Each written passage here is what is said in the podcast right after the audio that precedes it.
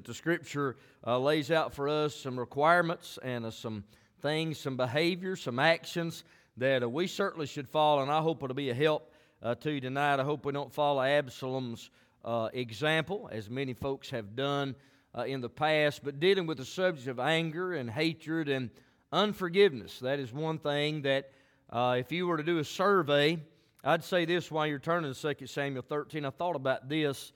Um, a lot of you, you, if you could go back and you could, you could, I guess, trace back the church history, not just faith, but I'm saying other churches around. When there's some kind of dissension or some kind of a split, most time it can be traced back some kind of anger now sometimes doctrine i get that but sometimes little petty stuff where anger and hatred and unforgiveness comes in and you can trace it back to that for the most part. That's what caused it brother danny. Is either anger which led to hatred which which led to unforgiveness and uh, folks couldn't even worship together. Boy you're talking about something that'll hinder a service is when two individuals in a church, it don't matter you, it don't matter where it's at, Mount Sinai, Friendship, Faith, Mount Bethel, Turner's Creek, Northwood, you take two or three in there that's at odds with one another, there's some anger, hatred, even unforgiveness, man, just those two could quench a service.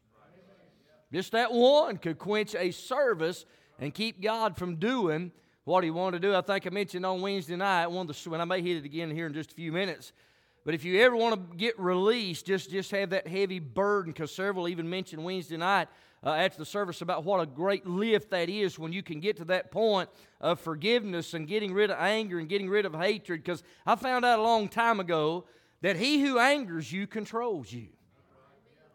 And most time, the folks that anger you, they, they ain't losing any sleep over it. Hey, man, you really just hurting yourself. Remember those, the best way I can describe this uh, years ago, Brother Brandon, I bet Brother Brandon don't even remember this. I remember the Muppets, I guess it was, or the Puppets. It's one of them things, it was on TV.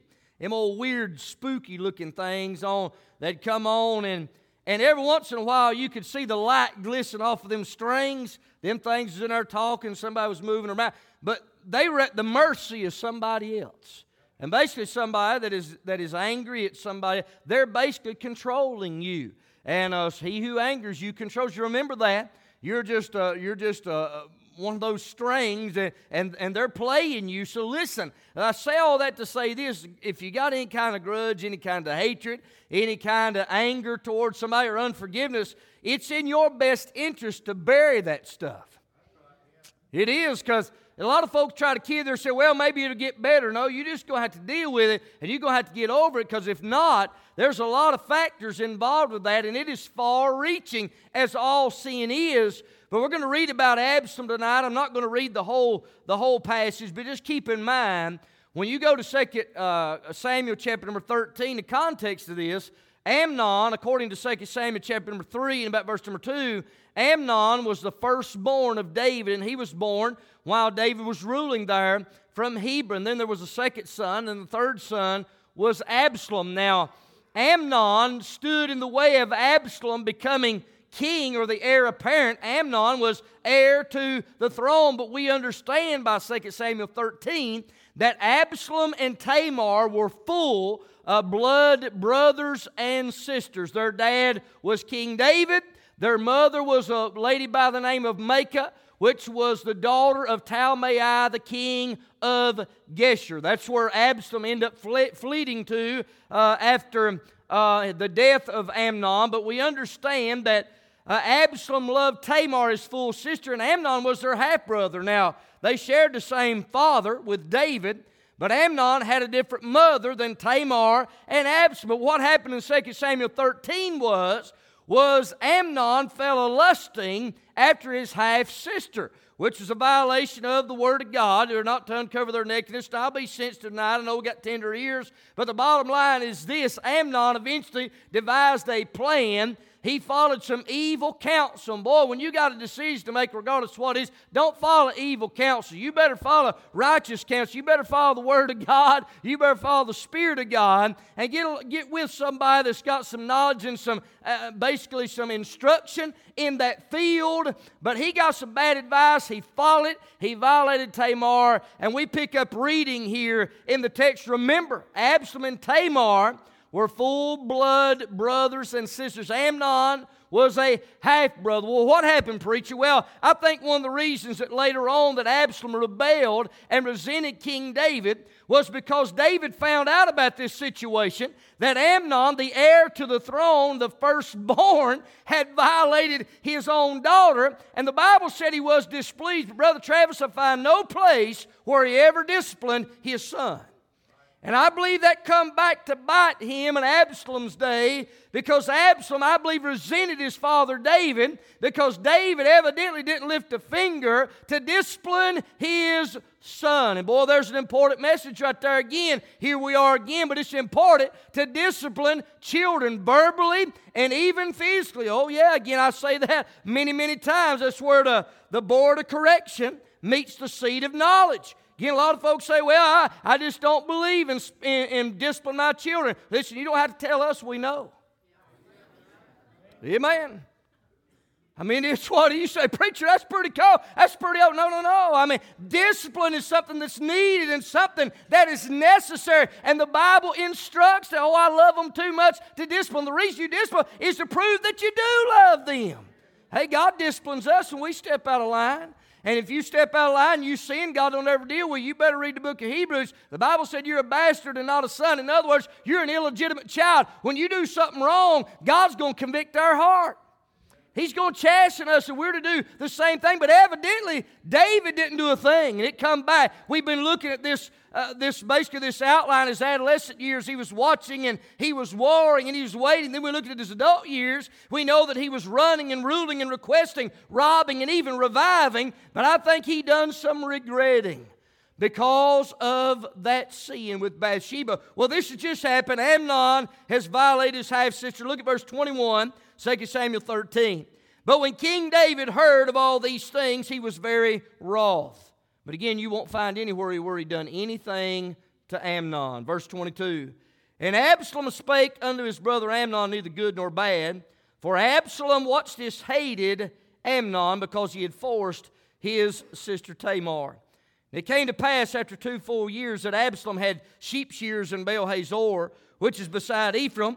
And Absalom invited all the king's sons, and Absalom came to the king and said, Behold, now thy servant hath sheep shears. Let the king, I beseech thee, and his servants go with thy servant. And the king said to Absalom, Nay, my son, let us not all now go, lest we be chargeable unto thee. And he pressed him, howbeit he would not go, but blessed him. Then said Absalom, If not, I pray thee, let my brother Amnon go with us. And the king said unto him, Why should he go with thee. So keep in mind, two full years have passed according to the Word of God. That's what the Bible said there in verse uh, number 23. Uh, just as soon as Amnon had violated sister Tamar, the scripture said that Amnon, verse 22, spoke neither good nor bad. He didn't even say a word. But the Bible said that he hated Amnon. And he disguised that. He hid that for two years, waiting for the perfect opportunity. And David didn't get it. Absalom invites David to come to the place where he's got these, these fields with the sheep in Baal Hazor. And David refused to go. He blessed him, but then Absalom said, Well, hey, let Amnon go. Now, basically, what he's saying there about being chargeable unto him, the reason David said, Hey, it'll be char- it would have cost a lot to bring David's escort to protect him. It's already going to cost enough to bring Amnon. He would basically have security guards, if you will. He was the heir to the throne, and no doubt they would, they would be a, a great gathering and a meeting. All the king's sons are coming to town to Baal Hazor. It's going to be a big deal. And David said, Why do you want Amnon? In verse number 27, but Absalom pressed him that he let Amnon and all the king's son go with him. Now Absalom had commanded his servants, saying, Watch this now, mark ye now, when Amnon's heart is merry with wine, when I say unto you, smite Amnon, then kill him. Fear not, have not I commanded you, be courageous and be valiant. And the servants of Absalom did unto Amnon as Absalom had commanded. Then all the king's sons arose, and every man gat him up upon his mule and fled. Now let's pray. Father, we sure do love you tonight. Thank you again for the opportunity to break forth the bread of life. I pray that you'd help this feeble preacher now to relay the truths of your word. God, give us remembrance of these things. God, it's a subject where I've dealt with, we probably all dealt with, we will deal with in the days to come. Father, would you help us? I pray for forgiveness for those that, that may be dealing with that tonight. Above all, if there's one here lost or one listening, never been saved, never been born again, God, may tonight be the night of salvation. But God, I pray that you'd shed that grace and mercy upon us now. I pray that Jesus would be increased and lifted up. Help me to decrease now. We'll give you thanks, give you praise for what you do for us. These things in Jesus' name. All God's people said, Amen. Well, we read this text here and we found in verse number 22 that Absalom hated Amnon. It's worth hitting just to give a little bit of refresher. Some of you wouldn't hear on Wednesday night, but I, I looked at the parallels of basically David and Absalom. There's, there's at least four parallels that you can find as you go back. I'm not going to read all the scripture, but do know when David committed that sin with uh, Bathsheba and he's trying to plot and have Uriah killed, David spoke neither good nor bad unto Uriah. And that same thing was repeated by Absalom here in verse number 22. After he had violated his sister, the Bible said, And Absalom spake unto his brother Amnon, neither good nor bad. I guess we could say this, and we've got little ones following in our steps. We got little ones that are listening to our conversations, that are watching our every move, how we handle things, how we walk, and, and so on and so forth. And the apple doesn't fall far from the tree. And Absalom is found doing basically the same thing that David had did in Uriah's case. So he spoke neither good nor bad. Both of them done that. But think about David. He arranged Uriah's death literally putting the letter into Uriah's hand, and he carried his death sentence to the battlefield. Well, what happened with Absalom here? He done the same thing. He had told here his servants to kill Amnon. So we understand those two similarities. And we know this David did not kill Uriah directly, but indirectly, you better believe that he did. He told Joab to put him at the forefront of the battle, and that's exactly what happened. And the Ammonites is the one that ended up killing Uriah. But it could be traced all the way back to David and his sin. Well, Absalom done the same thing. Here, plotting there in Baal uh, Hazor, he tells his servants to go in, and we see they're the ones that fall upon Amnon. But boy, that fourth similarity is good too. Think about this David tried intoxicating drink on Uriah. You can go back to 2 Samuel chapter 11, verse number 12 and 13 to get him a little tipsy where he ain't thinking right. And that's what alcohol do to you, by the way. You're susceptible to the attacks of the enemy. So you might as well leave that garbage alone, leave that poison alone, forget this social glass of wine and social drink. It's sin in the eyes of God. Proverbs 20, verse 1 still said, Wine is a mocker, strong drink is raging. Whosoever's deceived thereby is not wise. We was coming down Flint Hill Road a while ago, and Christy was talking about the vineyards there on the side of the road. She said, Looked like it's dead. And I thought to myself, Well, praise the Lord. Hey, won't be no more pausing for somebody to drink. Amen. You say, Well, they're my friends. It don't matter. Bible still said, Woe in the man that puts that bottle to his neighbor's mouth. Yeah, man, we're going to keep preaching on alcohol till the day that we die. If the Lord will continue, because, man, it's caused more harm. It's caused more divisions. It's broke up more homes and marriages and children that, man, you wouldn't even believe. And listen, I didn't, hear some of you have been saved out of that mess. Some of you grew up in that stuff. I never had to come home to a drunk daddy. I never had to come home to anybody doing social drink or whatever. All I know is what God said. God said it was sin and leave it alone Why did David use alcohol? Why did Absalom use alcohol? Because it alters the mind. And that's exactly what both of them did. Now keep in mind, Amnon was firstborn heir to the throne. Absalom was a full blooded sibling and Tamar, uh, of Tamar, and Amnon was a half brother of both. Now, Amnon, again, he had two strikes against him when he's facing Absalom.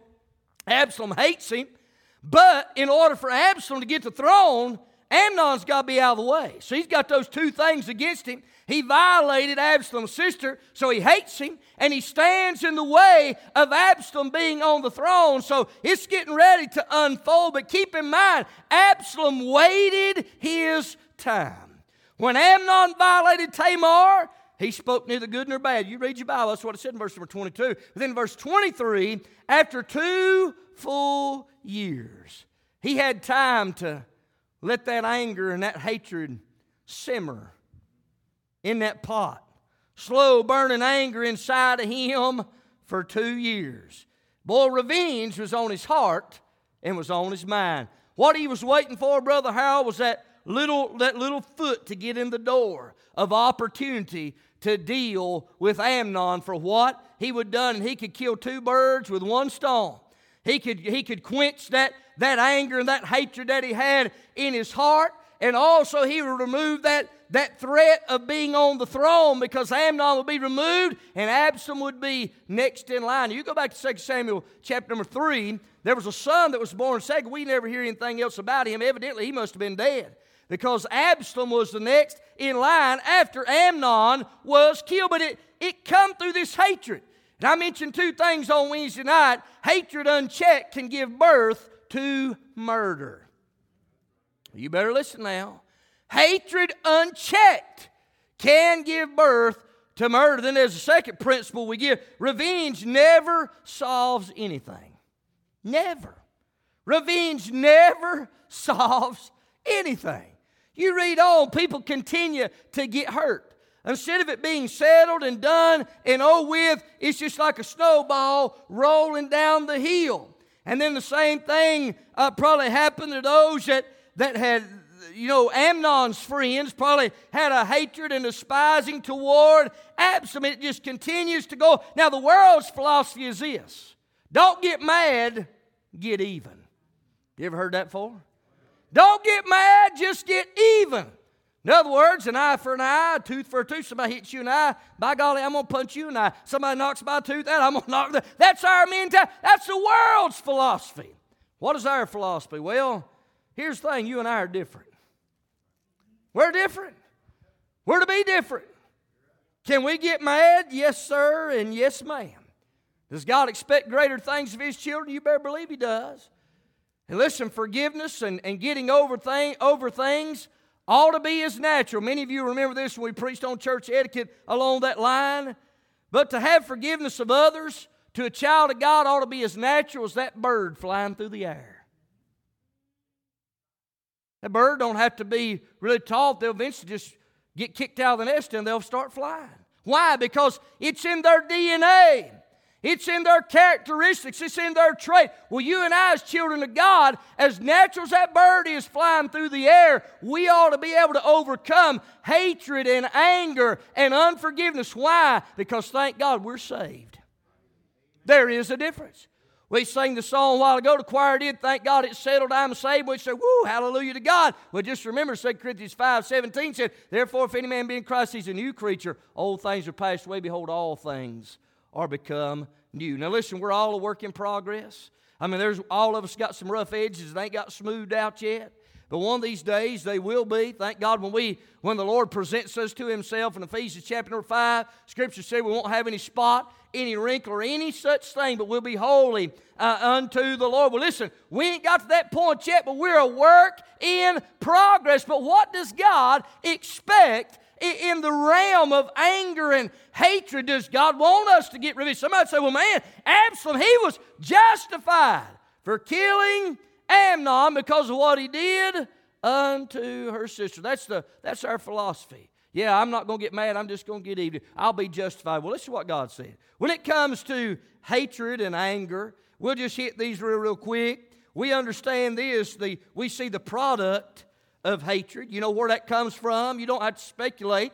Where it comes from, the Bible tells us. In Galatians chapter 5, verse number 17, and by the way, this is, uh, it won't be uh, another chandelier uh, swinging services where I say, Woo, glory to God, what a message. Boy, that really pumped me up, but it's exactly what I need. It's exactly what you need. Because if you ain't dealt with it in the past and you ain't dealing with it now, you live long enough, honey, you going to deal what we dealing with tonight more times than one. There's going to be times you're going to get mad. There's going to be times you're going to have to guard against hatred. There's going to be times when you're going to have to forgive people that don't deserve to be forgiven. But I got news for you. I didn't deserve to be forgiven. You didn't deserve to be forgiven. But based on what Christ did for us, it's the least that we can do as children of God because our life's been changed, our heart's been changed, our soul is saved. We're going to a city whose builder and maker is God. Man, you and I need to learn to forgive others. But where does hatred come from? Where does anger come from? Where does unforgiveness come? I'll tell you where it comes from. It comes from this old wicked flesh. Amen. Galatians 5, verse 17, for the flesh well, actually, verse 19, now the works of the flesh are manifest. That word manifest literally means is made known. It's, it's made known. Now, the works of the flesh are manifest, which are these adultery, fornication, uncleanness, lasciviousness. Those four things have to deal with sexual sins. Then in verse 20, idolatry, witchcraft, hatred, variance, emulations, wrath, strife, seditions, heresies, envyings, murders, drunkenness, revelings, and such like, of the which I tell you before, as I have also told you in time past, that they which do such things shall not inherit the kingdom of God. Where does hatred come from? Where does strife come from? It comes from a work of the flesh. Now, a little bit later on, you're going to see the fruit singular, not fruits plural, but fruit, F R U I T, the fruit of the Spirit. But the works of the flesh, where does all that stuff come from? It comes from that flesh. And the Bible makes that pretty clear there in verse 21. And again, I hit this the other night. It's worth hitting again because a lot of folks have got confused on this. He said there, uh, of the which I tell you before, as I've also told you in time past, that they which do such things shall not inherit the kingdom of God. Now, wait a minute. Verse 19 talks about adultery. You mean there ain't going to be any adulterers in heaven? Well, David's there. David's there. What about fornication? That fornication, that gives us the idea, that is the Greek word porneia, which we get our English word pornography from. There's folks, and it talks about drunkenness over there. Hey, Noah was a drunkard. We understand that. Peter was a hothead. He cut a guy's ear off. He hadn't mastered that concept. Even the Apostle Paul, probably the greatest Christian to ever live, Romans 6, Romans chapter number 7, especially chapter number 7, he talks about, man, that which I ought to be doing, I find myself not doing. And that thing that I should be doing, I find myself not doing. That might be the same thing I just said. But anyhow, he, he uses those two things. That that I should be doing, I don't do. And that that I shouldn't be doing, that's what I find myself doing. Does that make sense? That's basically in a nutshell what the Apostle Paul was talking about. Why? Because we deal with the works of the flesh. But listen, friend, there's going to be folks that were at one time were drunkards that got marvelously saved by the grace of God. They're going to be in heaven. There's fornicators. Oh, yeah. Those that dealt with strife and seditions and heresies and drunkenness, all that, they were washed by the blood of Jesus and they're going to be in heaven. What's he talking about there? Those that do such things shall not inherit the kingdom of God. i tell you what that means. Those that habitually habitually continue on and on with that lifestyle. No change. It just proves that they've never been born again. Amen. It proves the point that they've never genuinely been saved. Why? Because they're always causing strife. They always got hatred in their heart. They always have adultery and fornication, unclean, idolatry, witchcraft. Boy, that witchcraft comes from the Greek word uh, farm, where we get our English word pharmacist from. Think about the drug abuse, all the stuff that goes on. Never being able to master witchcraft, hatred, variance, emulations, wrath, seditions, envyings, murders, drunkenness, revelings, and such like. He said, Man, the crowd that continually does that habitually, habitually, over and over and over again, that is a proof that they've never been born again. Amen. Now, that's pretty strong, pretty strong wording, and it is. But you know, there's a lot of folks saying, I guess it makes them feel better. They say, well, you know, my son, my daughter, my grandson, or even my, my worker, this, they, they say they're saved, but they just been backslid for the last 15 years. Now, you can backslide. Oh, yeah. Backslide is, is an exclusive Old Testament word. To backslide against God. You can get out of the will of God. David, he sinned, and for a year he covered it up. But boy, God came to where he was and dealt with his heart, and David got right with God. I think a lot of times, instead of praying for folks to get back on the right track, we ought to pray for them to get saved. Amen. Because I'm telling you now, the Lord Jesus, He's the only one that can help you in this department we're talking about tonight. The psychologist ain't going to help you. Educational system ain't going to help you. Mm-mm. The law judicial system ain't going to help you. It's going to take the Lord in a situation to help you overcome this situation. Well, where does it come from, preacher? It's a work of the flesh, not of the work of the Spirit. It's never justified uh, to show that hatred. Now, listen, The Bible tells us over there in the book of Ephesians to be angry and sin not. There is an, a righteous anger, but you got to be careful that you don't cross the line with that. Because you read on in that context, it said, Let not the sun go down upon your wrath, neither give place unto the devil. What's that mean to the child of God? You better not go to bed, bed mad.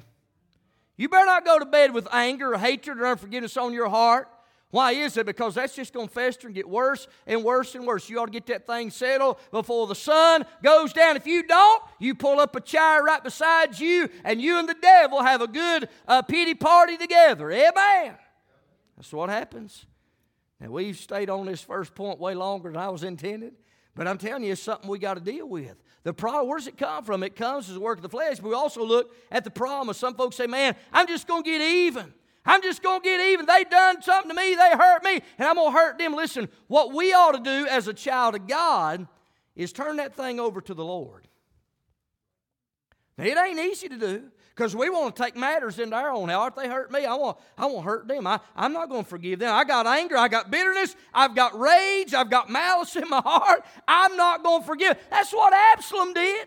For two full years, he, he had that slow burn. And boy, when it come time, he got that foot in the door up there in Baal Hazor because that hatred had gave birth to murder in his heart. It came to pass. Well, listen to what God said in relation to this in Revelation or uh, Romans 12, verse 17. He said, Recompense to no man evil for evil. In other words, somebody hits you, now don't hit them the eye. He said, Don't recompense to no man evil for evil. Provide things honest in the sight of all men. If it be possible, as much as lieth in you, live peaceably with all men. Now, let's just be honest tonight. There's some folks it's easier to live peaceably with than others. Amen. Everybody's got different temperaments. And they do. So I, the Lord said, Hey, as much as, if it be possible, as much life in you, live peaceably among all men. But verse 19 said, Dearly beloved, avenge not yourselves, but rather give place unto wrath, for it is written, Vengeance is mine, I will repay, saith the Lord. See, when we go and we act in a way with anger, anger and hatred, we leave God out of the equation. God, I don't I, I got this, I'll handle this. And most time we handle it, we make, well, ain't no, probably all the time, we leave God out, we make a mess out of things. Amen. What's the, what's the product of hatred? It comes as a work of the flesh. The promise was this God said, I will repay, saith the Lord. We all leave it unto Him. Well, we looked at the process. This is where we finished up the other night in Matthew chapter number 5. I didn't get finished with this text, and I want to read it again. What is the process of this hatred, this anger, what does God require of us? Well, He laid out some things here on the Sermon on the Mount. Matthew chapter number 5, verse number 43. He said, You have heard that it hath been said, Thou shalt love thy neighbor and hate thine enemy. Jesus said, You've heard that it's been said. Love thy neighbor and hate thine enemy. But verse 44, But I say unto you, love your enemies, bless them that curse you, do good to them that hate you, and pray for them which despitefully use you and persecute you. That's the process of the child of God. Well, I don't like that process, preacher. I, you just going to have to get over it. That's the process for me. That's the process for you. It's not a suggestion. You know, try this. It was a command that the Lord told to us. And I challenged everybody, including myself. I try to do this often. Somebody that has hurt you or whatever, put them on a prayer list. I'm talking about a fervent, not a Nehemiah prayer. Amen. Don't do that. But pray for that individual. And if you'll do that for seven days and, you, and you're honest about that and you pray with sincere desire for that individual, it'll change your way of thinking about that person. Guaranteed 100% if you'll do it. Most time folks well, I ain't praying for them. They hurt me. Well, you better read your Bible notice what Jesus told us. Amen. Hey, I'm going to tell you something, folks. Revival could break out after, after this message. It could. It could break out during or after any message.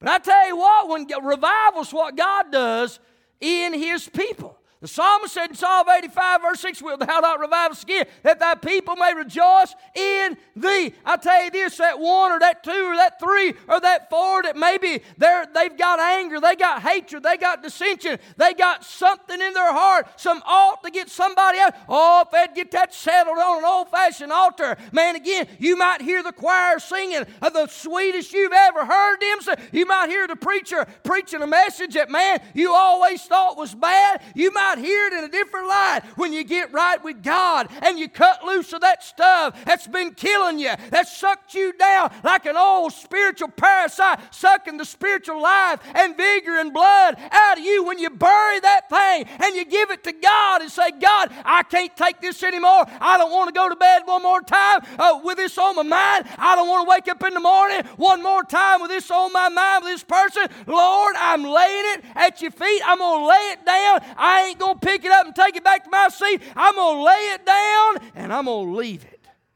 If you'll do that, God will change your world. Amen. He'll change your world. And see, it's a decision, just like a person coming to Christ, man, I want to be saved.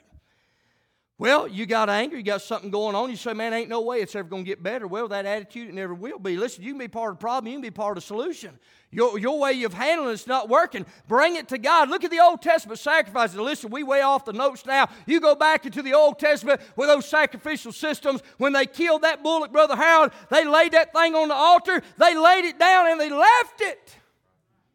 What we do a lot of times, we'll come and say, God, I'm dealing with this. All right, God, you convicted my heart. I'm dealing with anger. I'm dealing with bitterness. I'm dealing with some unforgiveness in my heart, Lord. And Lord, I'm giving it to you. I'm laying it at the altar. I'm laying it here.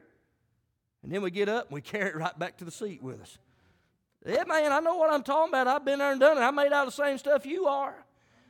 But one of the most liberating times in your life is when there's nothing between you and the Savior. The process is this He didn't say pray for them that, that pat you on the back, He didn't say pray for them that love you. He said there in verse number 44, But I say unto you, love your enemies. Love them, bless them that curse you, do good to them that hate you, and pray for them which despitefully use you and persecute you. Again, I challenge you again. If there's somebody that has hurt you in the past, you may have just a little bit of anger, maybe a little bit of hatred, maybe some unforgiveness there. Put them on the prayer list and be fervent about it. Give me a week. Give me, I'm talking about true, honest, a week, and God will change your perspective of that individual. And in so doing, God will help you. Amen. He sure will. We see the product is the work of the flesh. The promise, Lord said, I don't take matters into your hands. The process was this. Well, why should I do that? Well, look at verse 45 of Matthew 5. That you, why should we do that? Why should we pray and love our enemies and bless them that curse us, do good to them that hate you, and pray for them which despitefully use you and persecute you? He tells verse 45 that ye may be the children of your Father which is in heaven. For he maketh his sun to rise on the evil and on the good, and sendeth rain on the just and on the unjust. Now, I understand we live in a world, we live in a religious world. We live in a church, churchy world where the world has become churchy or religious and the church has become worldly. And sometimes you can't tell the difference. Folks that say they're saved, they live like the devil all week. Monday, Tuesday, they're out there cussing, they're, they're drinking, they're, they're doing all these dirty jokes and this, that, and the other. It don't bother them all. And then they come in on Sunday, oh, how I love Jesus. It grieves the Spirit of God. Amen. We're to be different. Well, it's quiet in here tonight. But it's where we live, ain't it? Anger, hatred, unforgiveness. We see the problem, see the promise, see the process, but notice our pattern. We didn't even hit on this the other night, but I want you to get this. What is our pattern? Or our, our blueprint, our guide to go by? Well, listen, think about the Lord Jesus. The Lord Jesus Christ, we could go back to Isaiah 53 where he was that suffering servant and provided that sacrifice for you and I. But in 1 Peter chapter 2 and verse 19, it said, For this is thankworthy. If a man for conscience toward God endure grief, suffering wrongfully, for what glory is it if when ye be buffeted for your faults, ye shall take it patiently? Now, what he's talking about there is this. Let's say you get in trouble and buffeted, that's to be punched. I mean, basically, literally needs to be punched in the mouth. All right, you've done something wrong and, and you're punished for it.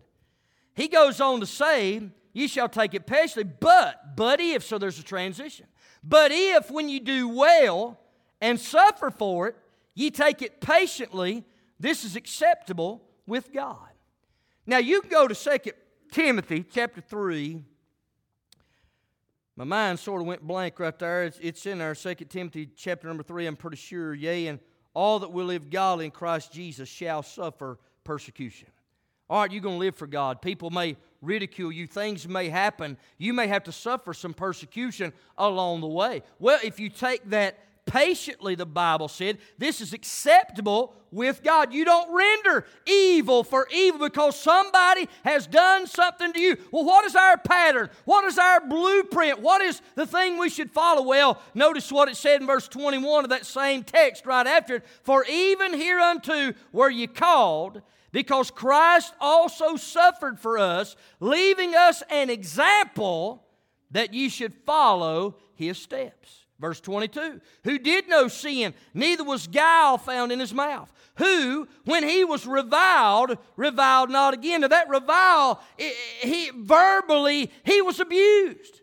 He didn't revive, he never opened his mouth other than the seven cries from the cross. Man, the first thing that come out of his mouth after he had been basically beaten with a cat of nine tails, he had they put that crown of thorns upon his head. They put a blindfold or smote him upon the head and, and told him to prophesy who it was that smote him on the head. They ridiculed him. They put on their mock the purple robe and they mocked him. They spit on him. They drove those nails into his hands and into his feet and they put that cross in place. It wasn't the fifth word, it wasn't the second word. The very first cry from the cross, Brother Brandon, as he looked down on that crowd that just had done all that to him, he said, Father, forgive them, for they know not what they do.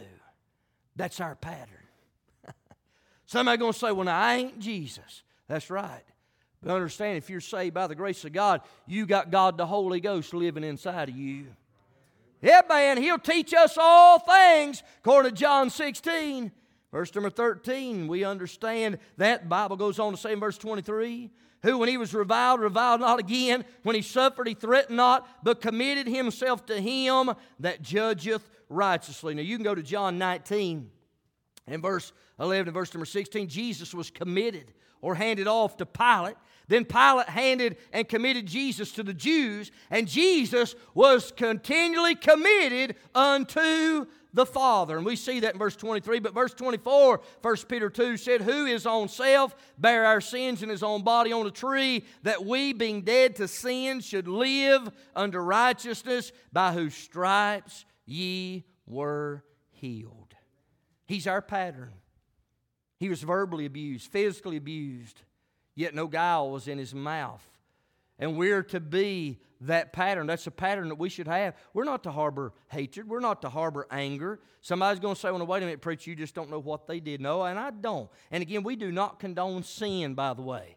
But we only hurt ourselves when we can't get to the place of forgiveness. Amen. If you're ever going to do anything for God, if you're ever going to be profitable for Him, there's some things that you're going to have to get over. Amen. You're going to have to, you, that don't mean you ain't ever going to get mad. Don't mean you ain't never going to have some hatred or some thoughts go through your mind, but you better keep a short record of that if you ever want to do anything for God. Amen. Because that'll break that fellowship between you and the Father. You say, well, you know, I love God, but boy, I sure do hate my brother. Why don't you notice the proof? And I'm done right here. 1 John chapter 2. Verse number 9, the Bible said this, 1 John 2 9. He that saith he is in the light and hateth his brother is in darkness even until now. Now, how can you interpret that any other way? A person says, Hey, I'm in the light, I'm saved, but you hate your brother. God said, You're a liar, you're still in darkness, you've never been born again. That's Bible. say that's pretty tough, that's just proof. Verse number 10 1 John 2 said, He that loveth his brother abideth in the light, and there is none occasion of stumbling in him. But he that hateth his brother is in darkness, and walketh in darkness, and knoweth not whither he goeth, because that darkness hath blinded his eyes. Now, yeah, you can get mad and you can get angry and you can have unforgiveness in your heart, but I don't think as a child of God, according to the Word of God, you can stay in that condition, not habitually. I think some point or the other, God's going to help you get through that, or He's going to take you out of here one, because there is a sin unto death. You can read First John about that as well. But when we think about this hatred department, I, I've tried to be brief. Sister Savannah, you come on. That's going to that's to make me wrap this thing up. This is a subject we're all going to deal with. It's not a real comfortable subject. Because in all reality, Brother Danny, there's not a one of us sitting in here that's never had to deal with what I'm preaching tonight. You know, some of it may come with a little bit of season as you get a little bit older. Maybe you get hurt and you see what happens when you harbor anger and hatred and bitterness and unforgiveness. And it's not worth, it's not worth what's waiting over here for that just being released of all that stuff. And you don't know what I'm talking about until you get to that point. But if you ever get to that point where you've tried, man, and, that's all you can think about is just you despise somebody. Because what, again, we're not condoning what, the, there's some things that I won't even bring up in here uh, tonight that folks in, in, times past, not necessarily here, uh, you know, they've confided in me and said, hey, this is what happened when I was a child. And there's some things that some children should never have to deal with. There's some things that some wives and some husbands should never have to deal with. But as a child of God, we're to be different. Again, we don't condone sin. But if you want to be liberated and set free, listen, you're going to have to deal with this thing. Absalom, for two full years, he let that anger boil, simmer, and get hotter, hotter, and hotter. That hatred in his heart and that anger and that unforgiveness gave birth to a murder. Although directly he didn't kill Amnon, he plotted just like David did. And boy, we've got to understand this is a serious subject. It's a thing that'll hinder a marriage relationship.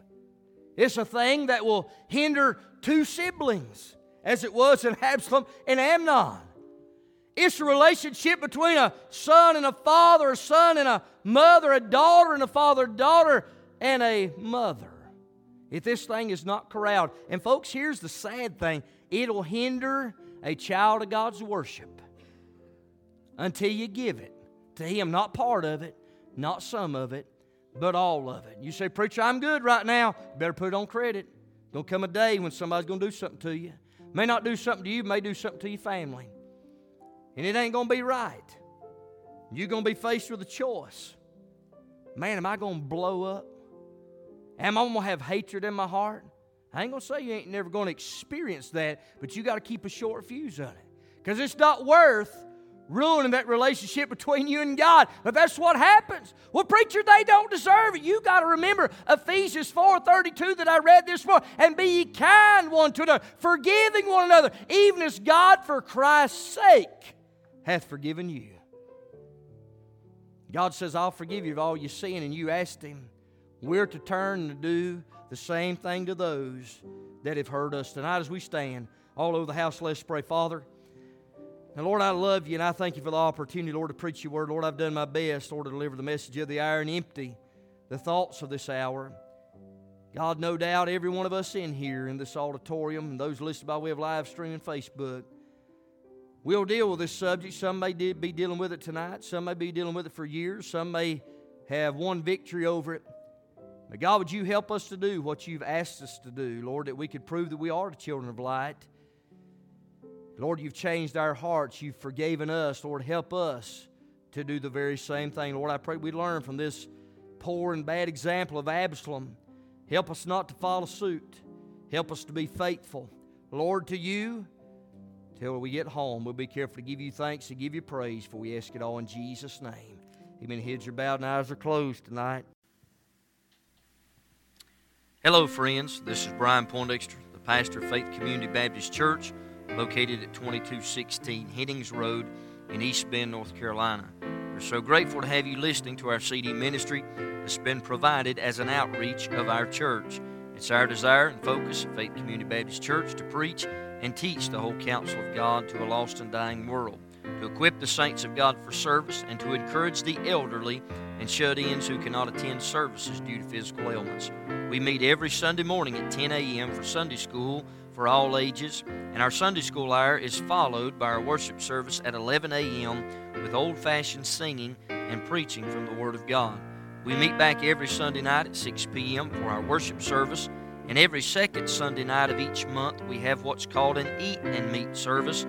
After our 6 p.m. service, we gather in the fellowship hall for food and fellowship. On Wednesdays, we meet back at the church for our midweek worship service with choir singing and preaching again from God's holy word. Our ladies prepare a meal each Wednesday prior to our service from 5:30 p.m. to 6:30 p.m. I give you and your family a cordial invitation to be with us at any or all of our service times.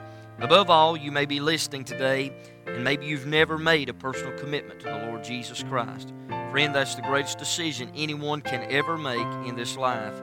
Too many folks prepare for vacation, they prepare for retirement, they seem to prepare for everything, but sad to say, many make no preparations for eternity. The reality is very clear. We all will leave this world someday. For the Bible says in Hebrews chapter 9 and verse 27, And as it is appointed unto men once to die, but after this the judgment. You must understand that you are guilty before a holy God. Romans 3.23 said, For all have sinned and come short of the glory of God. Prophet Isaiah said in chapter 53 and verse 6, All we like sheep have gone astray.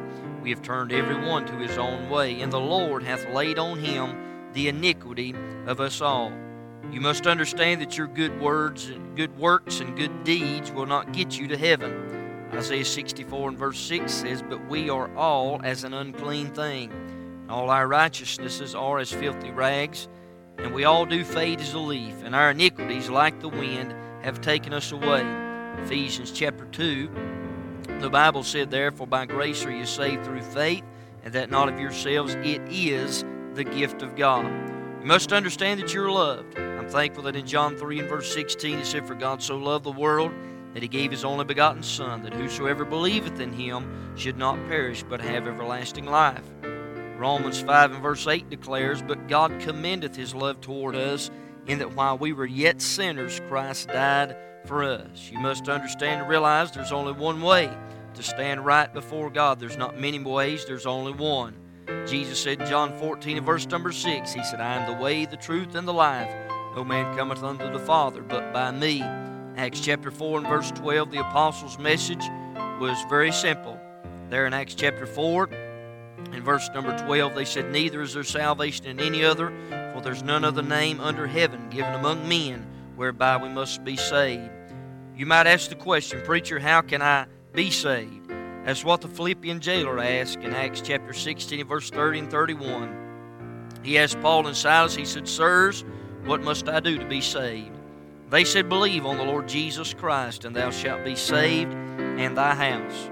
Romans 10 9 said that if thou shalt confess with thy mouth the Lord Jesus, shalt believe in thine heart that God hath raised him from the dead, thou shalt be saved. You must ask God to save you. I can't do it, no one can do it for you. Romans 10 13 said, For whosoever shall call upon the name of the Lord shall be saved. If you know you're a sinner, and if you're sorry for your sin, and you believe Jesus died for your sins, you simply have to ask Him to save you. And I say, Preacher, how can I know for sure God will hear me? Well, first of all, the Bible tells us that we must be drawn. John 6 and verse 44, Jesus said, No man can come to me except the Father which had sent me draw him, and I will raise him up at the last day. Psalm 51 and verse 17 gives us the attitude we need to have when we come to God. It said there, the sacrifices of God are a broken spirit, a broken and a contrite heart. O God, thou wilt not despise.